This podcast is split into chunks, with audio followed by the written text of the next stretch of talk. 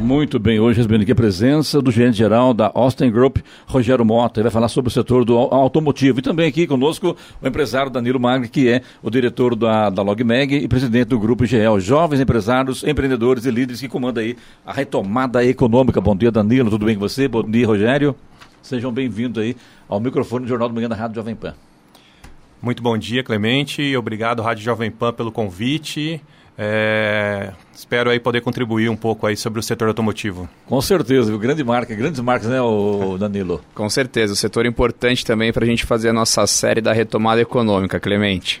Ô, Rogério, vamos começar com você aqui. Fala pra gente sobre eh, a história também, as atividades da, da Austin. Vocês hoje, parece que, eu acompanhei já no início do ano, ano passado, parece, se não me engano, sobre os carros elétricos, carro, carros de luxo elétricos já, em exposição aqui em São José dos Campos, é muito bacana. E vocês já estão aqui instalados aqui há um bom tempo já, com várias marcas também, né? Sim, sim. O Grupo Austin, ele, em 2021, completa 20 anos de história, né? A gente nasce ali, o Austin nasce do do leste em alemão, quando a gente monta a primeira concessionária BMW na zona leste de São Paulo, então leste em alemão significa Austin, é, é o nome Austin, né? Ah, tá. E a gente começa com concessionária Austin BMW. é leste em alemão. É leste em alemão. Ah, tá. A gente começa com concessionária BMW, né? Tem, sempre atuando no segmento premium.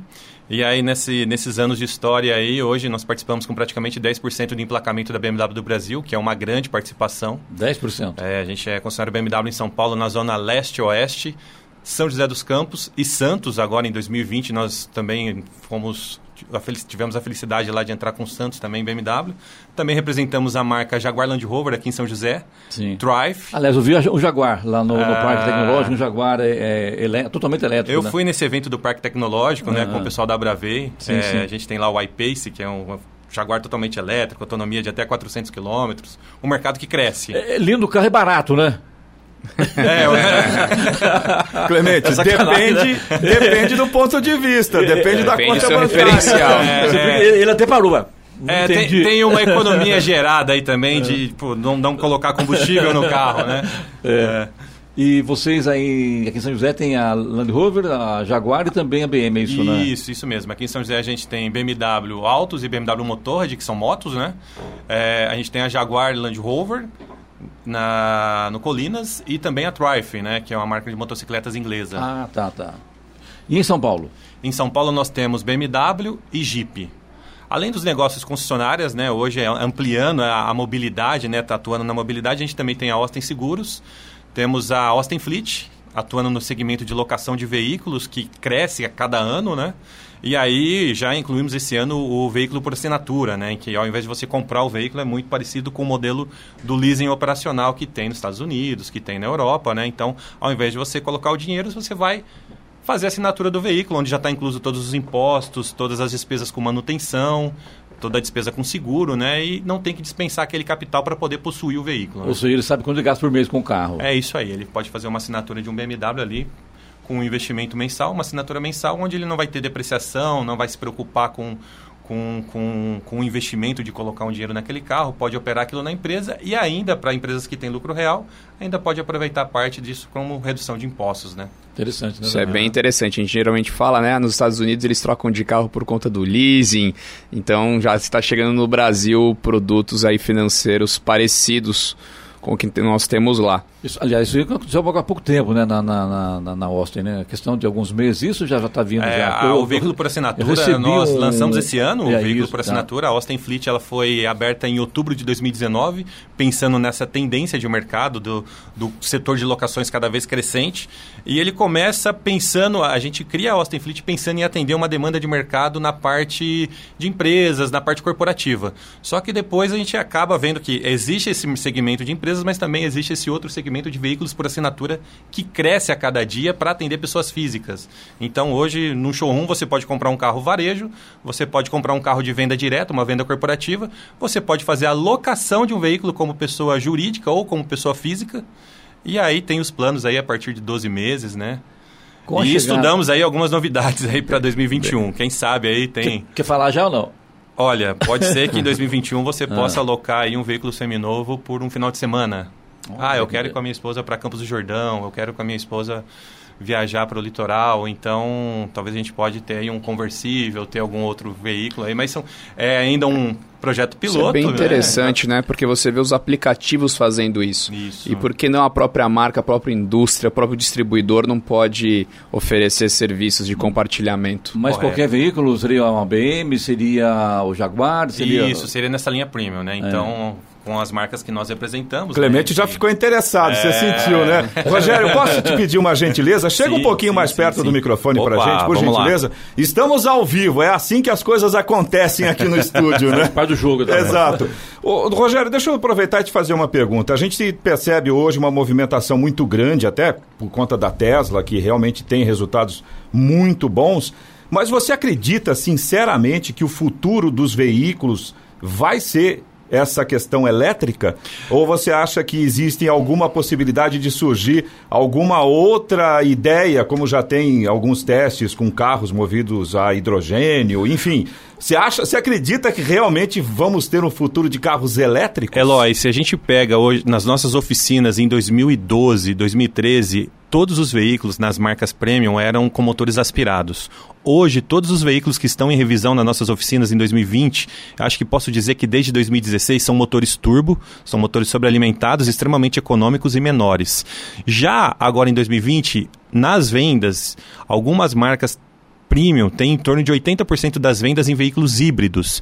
E aí ele passa por uma evolução. Antes os híbridos eram só híbridos com a vamos dizer que vou o alternador carregava uma bateria de lítio que dava uma sobrecarga para o motor elétrico.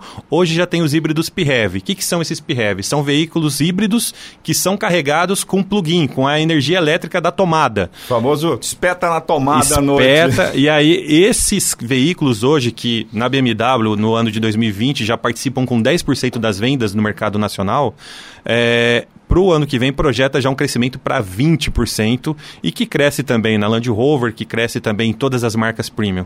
Então, eu acredito que nos próximos anos a maioria dos veículos viram híbridos. Nessa, nesse segmento premium. Hoje a gente tem uma X5 que, vamos pensar, a primeira versão da X5 no motor 6 cilindros fazia 3, 4 km com litro de gasolina. Hoje é um carro de 400 cavalos, 6 cilindros, andando na cidade de São Paulo fazendo em torno de 25 km com litro com essa sobrecarga do motor elétrico. Realmente, 25 km por litro? 25 km com litro ainda tem isenção do rodízio para a cidade de São Paulo. Então, é um segmento que cresce. Os híbridos plug-in já é uma realidade e que vai crescer nos próximos dois, três anos, talvez tomando todo o mercado. Acredito que em 23, 24 toda a frota seja nessa linha de híbridos e que depois ele se transforme em elétrico, tendo aí a redução dos custos de baterias. A gente fala com todas as classes do, do, do A ao C, o, Rogério. É. Quando se fala em híbrido, para quem não sabe, né, são ah, os carros com dois motores, o motor isso. a combustão e o motor elétrico. É um né? mo é... Quando ele para no semáforo, por exemplo, o motor desliga, né? Isso, isso mesmo. Você, hoje tem veículos híbridos, é, é, parte desses veículos híbridos que andam com motor elétrico tem uma autonomia, não é uma autonomia tão extensa, mas é uma autonomia de até 50, 60 quilômetros. O que, para um uso numa cidade de São Paulo, é o ideal. Você pode conseguir ir para o trabalho num trajeto de 15, 20 quilômetros e voltar e carregar toda a noite. Tem clientes que dão relatos engraçados e falam assim: olha, Rogério, esse final de semana eu saí para a rodovia para dar umas aceleradas com o meu carro, para ver se eu queimava um pouco daquela gasolina velha, porque eu não estou consumindo a gasolina. E ele pode selecionar o carro para andar só com aquela parte de, de elétrico e e ficar ali tendo até uma velocidade, chegar até uma velocidade em torno de 110 a 120 km por hora.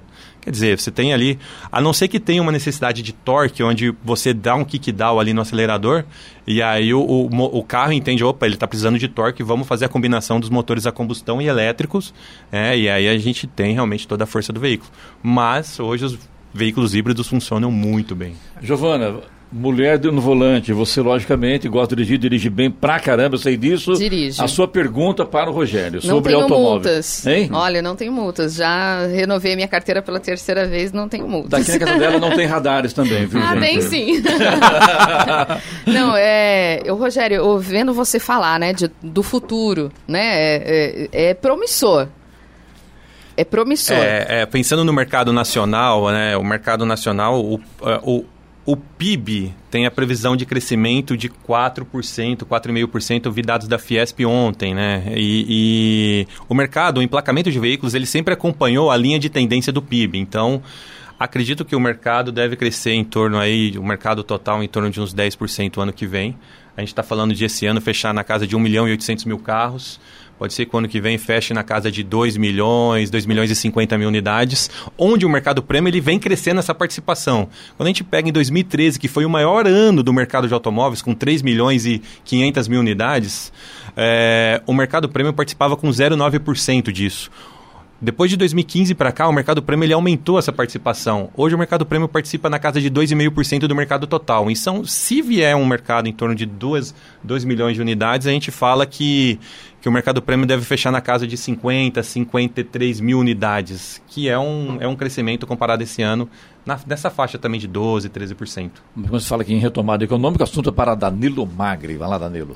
Hoje está animado o papo aqui, bastante gente com curiosidade sobre o setor automotivo. Futebol e automóvel, o brasileiro gosta muito, né? É verdade. Aproveitando esse gancho, né, o brasileiro ele tem uma relação emocional com o veículo, né? Sim, o, sim. o fator de consumo de um veículo do brasileiro, ele ainda é, tem um fator emoção muito mais associado, talvez, do que em outros países mais pragmáticos, onde você realmente vai focar o consumo, a segurança, o design. O brasileiro, ele, ele, ele, ele a, a gente fala, né, que na, principalmente no marketing, que o carro ele é a extensão da personalidade de muitos brasileiros.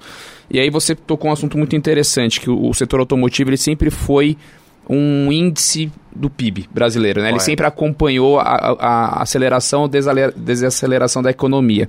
Como que você vê então esse pós-pandemia, essa retomada econômica? Como esse setor ele vai, é, vai, vai reagir? Você já espera então um crescimento em 2021, como você falou, mas principalmente o modelo de consumo do brasileiro com automóvel. Essa tendência vai mudar? O brasileiro ele vai ficar mais racional na sua, na sua compra? Como você enxerga isso? O setor automotivo ele corresponde a 5% do PIB nacional, né, que é uma participação grande.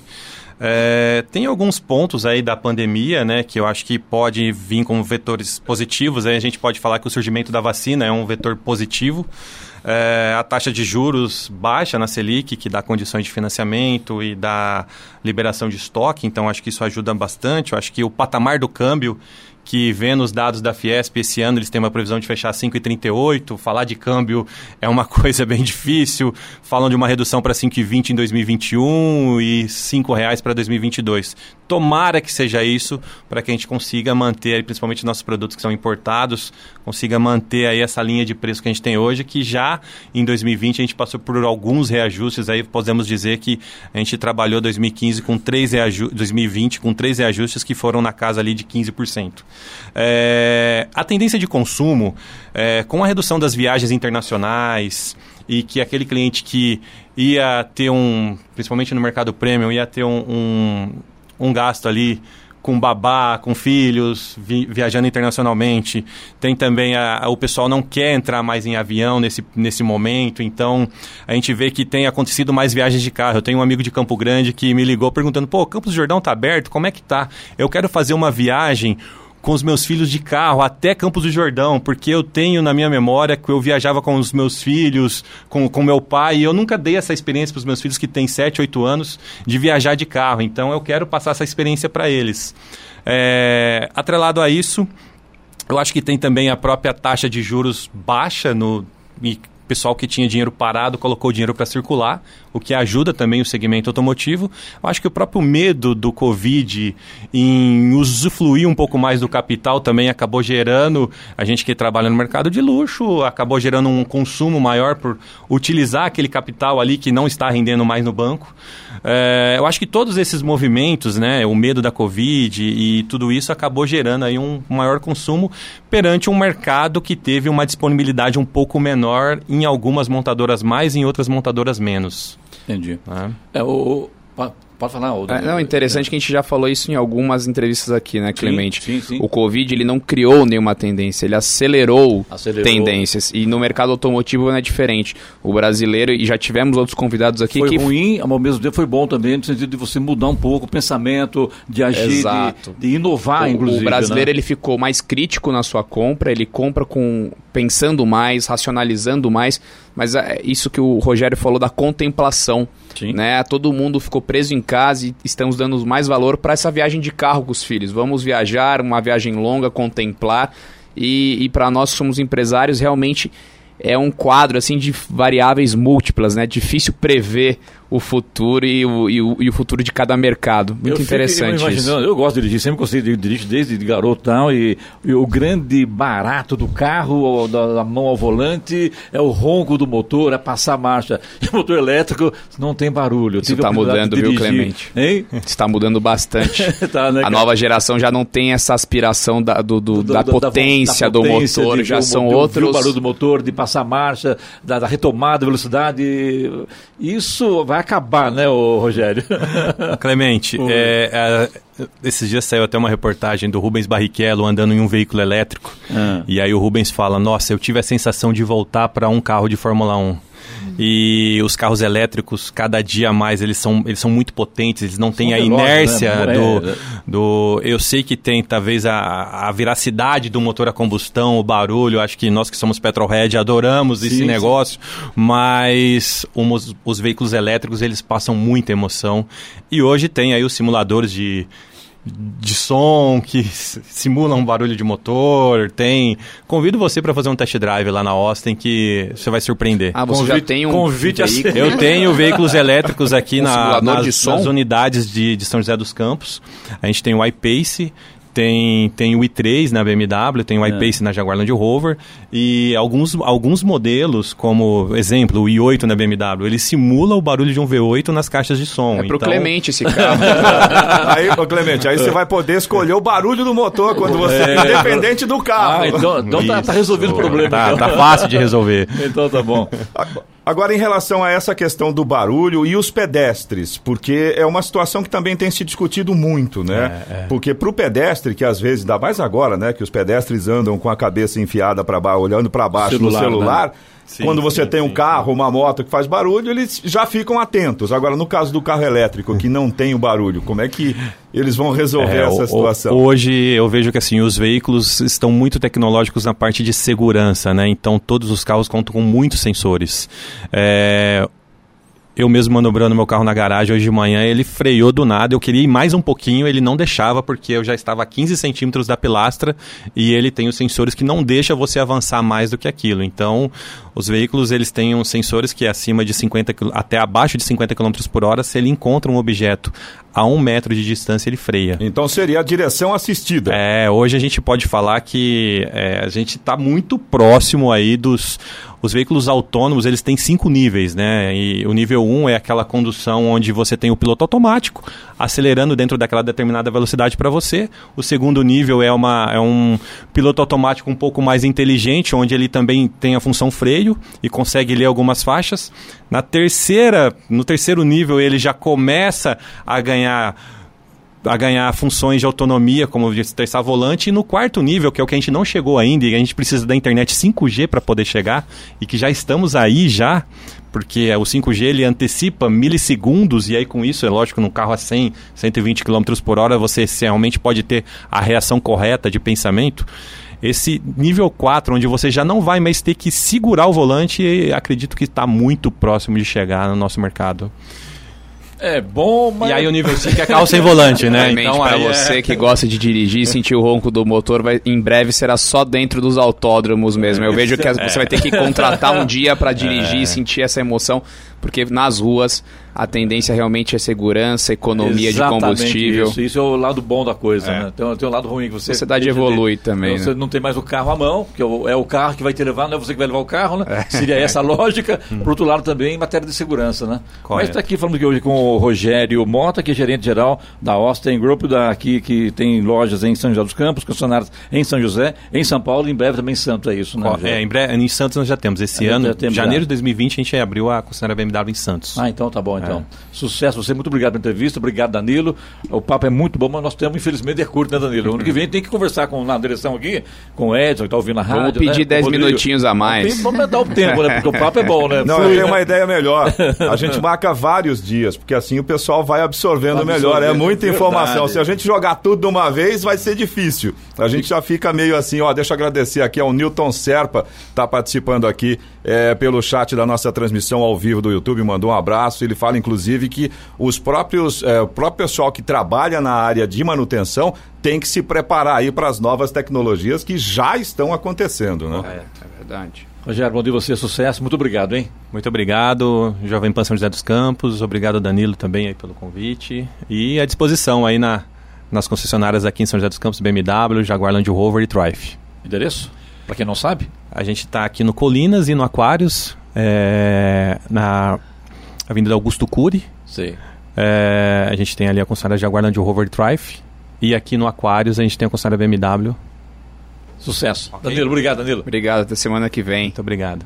Jovem Pan e a retomada econômica. Caminhos para a economia brasileira sair da crise. Não perca todas as terças-feiras dentro do Jornal da Manhã, edição regional São José dos Campos. Jovem